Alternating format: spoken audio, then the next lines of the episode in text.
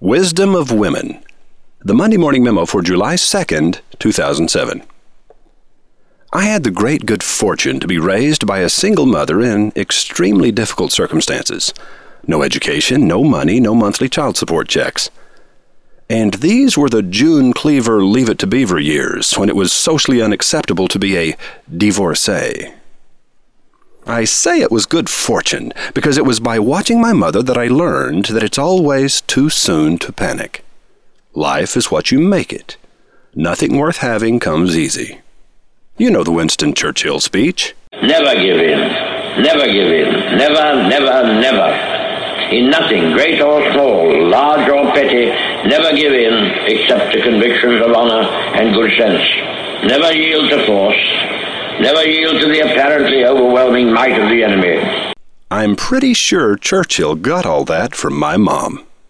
Those who know me casually assume I'm a sexist pig because I say things like, "You hit like a girl." But those who know me better will tell you the big decisions are usually made by Penny, my wife and partner of thirty plus years. And another woman, Corrine Taylor, manages the daily operation of all our enterprises. We men tend to be impatient and short-sighted, and we show it by what we write. The male voice in literature is hungry. Climb that mountain, reach for those stars, conquer, subdue, reproduce, win. But the literary voice of a woman is quieter, as though she has eyes that see from a greater distance. What is sure, predictable, inevitable? The one certain thing you know concerning your future and mine. That we shall die. Yes, there's really only one question that can be answered, Genry, and we already know the answer. The only thing that makes life possible is permanent, intolerable uncertainty, not knowing what comes next. Ursula K. Le Guin from Chapter five of The Left Hand of Darkness. You might also recall the following passage from a memo I sent you in February. We had come home. We had discussed whether to go out for dinner or eat in. I said I would build a fire. We could eat in. I built a fire. I started dinner. I asked John if he wanted a drink. I got him a scotch and gave it to him in the living room, where he was reading in the chair by the fire where he habitually sat. I finished getting dinner. I set the table in the living room where, when we were home alone, we could eat within sight of the fire.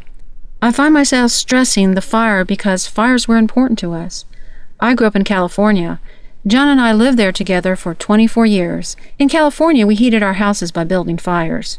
We built fires even on summer evenings because the fog came in.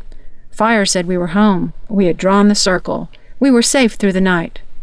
I lit the candles. John asked for a second drink before sitting down. I gave it to him. We sat down. My attention was on mixing the salad. John was talking. Then he wasn't.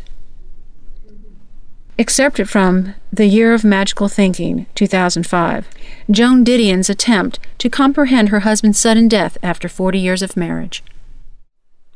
The challenge of a woman is that she's expected to take care of everybody. But who takes care of her?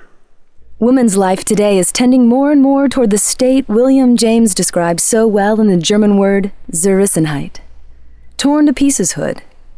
She cannot live perpetually in Zerrissenheit. She will be shattered into a thousand pieces. On the contrary, she must consciously encourage those pursuits which oppose the centrifugal forces of today. Solitude, says the moonshell. Center down, say the Quaker saints. To the possession of the self, the way is inward, says Plotinus. The cell of self-knowledge is the stall in which the pilgrim must be reborn, says Saint Catherine of Siena. Anne Morrow Lindbergh, Gift from the Sea, nineteen fifty-five. It is in the honor of women worldwide that Wizard Academy is building a landmark bell wall.